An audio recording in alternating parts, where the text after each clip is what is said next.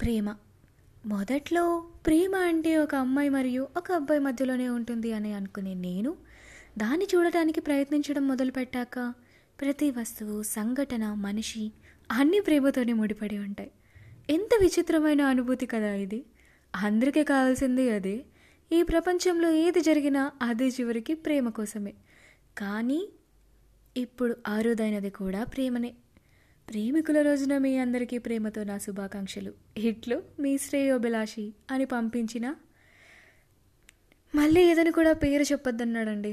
So that's why I'm keeping it anonymous మీకు ఏవైనా love గురించి వేరే వాళ్ళకి చెప్పాలి అనుకున్నా లేకపోతే మీ లైఫ్ లైఫ్లో మీ ఫ్రెండ్స్ లవ్ లైఫ్లో జరిగిన ఫనీ మూమెంట్స్ ఆర్ మంచి మంచి మూమెంట్స్ హార్ట్ మూమెంట్స్ ఏమైనా నా వాయిస్లో వినాలి అనుకుంటే వెంటనే నాకు మెయిల్ చేయండి. మెయిల్ ఐడి ఎక్కడ అంటే నా ఇన్స్టాగ్రామ్ ప్రొఫైల్కి వెళ్ళి చూడొచ్చు. తెలుగు అండర్ స్కోర్ కథలు అండర్ స్కోర్ సో యా ఈ ఎపిసోడ్ నచ్చి నచ్చినట్టయితే కనుక వెంటనే మీ ఫ్రెండ్స్ అండ్ ఫ్యామిలీకి షేర్ చేయండి. అండ్ పానీతో కబుర్లుని ఫాలో అవ్వటం మాత్రం అస్సలు మిస్ చేయొద్దు.